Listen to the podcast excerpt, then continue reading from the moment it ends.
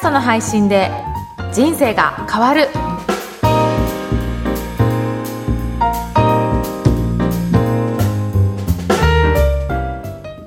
こんにちは、小ラボの岡田です。こんにちは、声ラボの上田です。今回もよろしくお願いします。よろしくお願いします。はい。岡田さん、今回も、はいあの、移動して、スタジオを設定してやりましたけど、はい。こうやってどこでもラジオ今収録できるようになってますね。そうなんですよね。あのーいろいろ機材も良くなってきたので、静かな会議室であれば、はい大体どういったところでも、もう結構いい音質で撮れるようになったんですよね。それいいですよね。今まではなんかスタジオ予約してとか、はい。なんかどこかスタジオに行ってとかっていう風にやっていたのが、本当にもっとライトにラジオの番組を収録することができるようになってきましたね。そうなんですね。いい時代になったと思います。ね、はい、本当ですね。それでは今日のテーマ行ってみましょうか。はい。今回は、はい。注目を集めている音声メディアについて、ちょっといろいろお話ししたいなと思ってます。今ね、すごいたくさんあるじゃないですか。そうなんですよ。ねはい。なんかもう調べててもいろいろ出てきて、うんうんインターネットラジオだったりとか、自分で配信できるサイトとかもあって、はい。あの、いくつかあると思うんですけど、はい岡田さんがご存知のサイトですとか、そういったものの、あの、お名前と特色ご紹介いただけそうますか？ですね。はい。あの、もちろんね、ポッドキャストはやってるんですけど、それ以外にもいろんなメディアがあるなっていうのも、改めて今回いろいろ調べてみて思ったんですけど、はい。あと、私がちょっと最近使ってたのが、はいヒマラヤという、それはアプリがあるんですが、はい聞いたことありますかね？あの、中国のそうなんですよ。ヒマラヤ FM。そうですね。はいはい。中国では4億人も登録者数がいるという、すごく、中国ではもう流行ってるプラットフォームがあるんですけど、ええ。ここでも音声配信をすることができるんですよね。日本の方でも、うんここで音声配信をすることができるんですね。そうなんですよ。ヒマラヤジャパンというのがあるので、日本版のヒマラヤがあるので、iPhone でも、はい Android でも、どちらでもアプリがあのインストールできますので、へえ、ど4億人って母体がすごいですね。すごいですよね。はい。それ以外にも、はいサウンドクラウドって聞いたことありますかね？え？サウンドクラウドってあのアーティストが自分の楽曲を発表してるサウンドクラウドですか？サウンドクラウドですえ？それラジオとしても？できるんですよ。実はそれも、あの、ポッドキャストと連動もしてるので。 SoundCloud で公開したエピソードを、はい。ポッドキャストで配信する。そんなこともできるんですよね。ああ、そうなんですね。それもできるんですよもう勝手にアーティストが使うものだと思っていたので、い知らなかったです。そのああラジオに転用できるとは。ね、そういう使い方もできます。ああ、そうなんだ。はい。あとは、はい。 Voicy とかっていうのも、はいあ聞いたことあるかもしれないですね。もう Voicyは聞いてます。あ、そうなんですね。はいい、ろんな方のね、あの、配信もあるかと思うので。そうですね。割とこう、印象としては、はいインフルエンサーの方々が、うんうんあの、使っているなというふうなね印象を抱いてます。そうですね。はいあの、感度の高い方とか、そういった方が、 Voicy から配信している場合もあるかなと思いますね。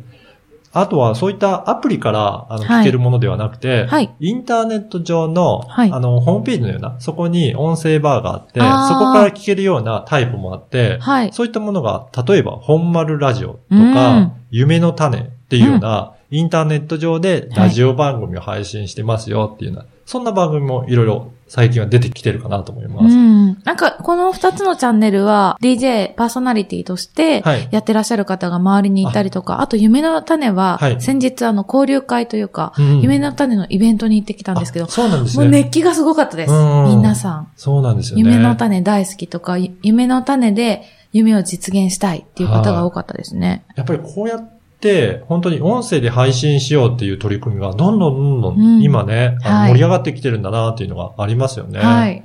はい。その他にも、はい。上田さんやってるノートとかでも、はい。音声で配信できますよね。そうなんです。あの、うんノートっていうクリエイターを応援するっていうサイトがあって、はいここは無料で公開もできるし、有料でも公開できるしっていうので、うんそれはあの、発信する個人が選べるんですけれども、はい。ここにその、音声を載せられうんうるん機能があって、まあ、多分これは、あの、アーティストの方はいが自分の音源を上げるために使われることが多いと思うんですけれども、ちょっと一旦やってみたんですよ。ラジオ番組に載せられるかなと思って。うんうんそしたらどうでした10分ぐらいのトークでしたら全然大丈夫でした。ね。はい。だからこういったノートの機能を使ってはい音声も配信することはできますよね。はい。あと、いろいろちょっと調べてみたら、はい。ラジオトークだったり、スプーンラジオ。あ、これは聞いたことある聞いたことあります。はいこの前、メディアの運営をされている方に、うん今10代、20代の女の子が発信したくて、はいスプーンっていうのをやってるよって言って、ラジオやってるんだったら聞いてみなって言われて、ちょっと気になっていたところです。うんやっぱりこういった若い方たちも使うようなメディアとか、それぞれ特徴はあるかなと思いますね。はい。あとは、有名なのはラジコで、これはラジオ番組が、はいあの、聞けるようなアプリですよね。そうですね、はい今でしたらね、一週間以内のタイムフリーでも聞けることができて。そういったのもありますしね。はい。あとは、あの、エリアもいいろいろあそうです、そうはい、です。遠く離れたところの地域の番組も聞けたりとか、はい有料でやったりとか、そういうのもいろいろあるので、はいラジコを聞いてるっていう方も、あの、いらっしゃると思うんですよね。うんうんこんな感じで、音声メディアを、あの、うんいろいろ使っては、い情報を聞こうと思ったら、本当にいろいろな手法があるので、はい。まあ、皆さんもね、楽しんでいただければいいのかなと思いますね。そうですね。リスナーとしても、発信者としても、いろいろ選択肢があって、はい楽しめそうですね。うんあとはこの中で、まあいろいろ私も試してみたんですけど、はいやっぱりポッドキャストの方が、はいあの、一番いいなと思うのは、はい。アップル、その iPhone の標準アプリとしてうん最初から入っているので、はい。利用者は圧倒的に多いんじゃないかなというふうに思いますね。ああ、あそのアプリをダウンロードする手間さえ省いてくれてますもんね、そうなんですよ。よ。やっぱりなんか、アプリインストールしようかなっていうのをちょっとためらう時もあるかと思うんですよね。はい。インストールしてもいいのかな、どうなのかなって迷われる方がいらっしゃると思うんですけど、うんこのポッドキャストっていうのは最初から入ってるので、あ、じゃあ入ってるんだったら聞いてみようかっていうふうにはい。聞かれる方が多いのかなと思って、うんアクセス数も結構今増えている状態ですので、うんぜひね、ポッドキャストも活用してみるといいのかなというふうに思ってます。はい。うん。あとはまあこういうふうにメディアを、あの、アプリとか使わなくても、はい。録音したものをホームページに掲載するだけだったら、簡単にできますので、はいぜひね、ご自身でもやってみるといいかなと思います。で、もしやり方がわからなければ、はい。小ラボの方に問い合わせていただければ、そのあたりはアドバイスさせていただきますので、はいぜひお気軽にお問い合わせしてみてください。はい。ということで、今回は、注目を集めている音声メディアについてお伝えいたしました。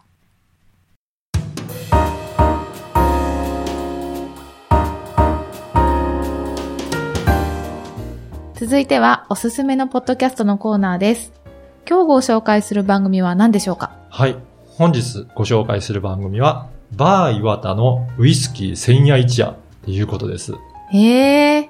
バーのマスターの方ですか？そうなんですよ。へー。しかもウイスキーのはい専門でやられてるバーのマスターで。ウイスキー専門。はい。いろんなウイスキーを、本当毎週毎週ご紹介されてるんですよね。え、そんなに、毎週52週、そんなにあるんですか？もう、しかも、はい岩田マスター、すごくおしゃべりが得意というか、えいろんなはい背景のはい。上流書の話だったり、どういう歴史でこのウイスキーができたんだっていう、歴史的な背景までいろいろお話しいただけるので、もう、ウイスキー好きじゃなくても、いろいろ知識として、すごく勉強になるような番組なんですよね。えー、楽しそう。はい。で、佐々木さんっていうはい、ウイスキーの好きな方が一緒にお話しされて、その方もウイスキーについていろいろ知識が豊富なので、もうウイスキーについていつまででも話していけるっていうのをお二人がやるっていう番組ですね。なんか聞きながらウイスキー飲みながらっていうのもいいですね。それで、はい実際にはい。試飲をそこでされてるんですよ。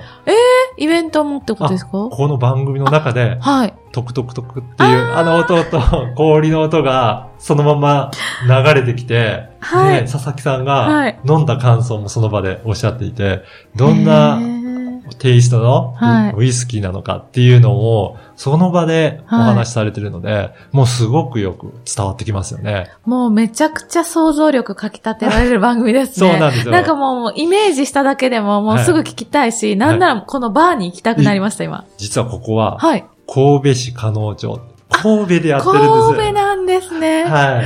東京の方はね、なかなかはい。そうです行くのが大ね。変かもしれませんが、神戸とか大阪とかあちらの方の方はぜひ行ってみてはい。岩田マスターに会ってうん話を聞いてみていただければなというふうに思います。あの、行けなくても、このラジオをつうんを使うと、こう交流ができるじゃないですかね。行った気分にもなれるし、はいそういうのがやっぱり、ポッドキャストですとか、ラジオのいいところいいですよね。とこですよね。あはあ、楽しそい。で、これを配信者の視点ということで、ちょっとポイントでお話ししたいだきたいんですけど、はい。これはやっぱり専門の知識を、まあ、とことん深掘りして、はいもうお話ししてる番組だなっていうふうに思いますので、はいそういうふうにもう深い知識をラジオで披露いただければ、まあ、この分野では本当に専門家なんだなっていうのがすごく伝わりますので、はい。ぜひそういった番組を作っていただけると、その分野でのプロフェッショナルということがよくわかりますので、はいぜひそういうことで番組を作っていただければと思います。はい。はい。あのー、ポッドキャストもこの、声ラボでは、ツイッターもやってるので、はいもしご意見あれば、はいもうお気軽に、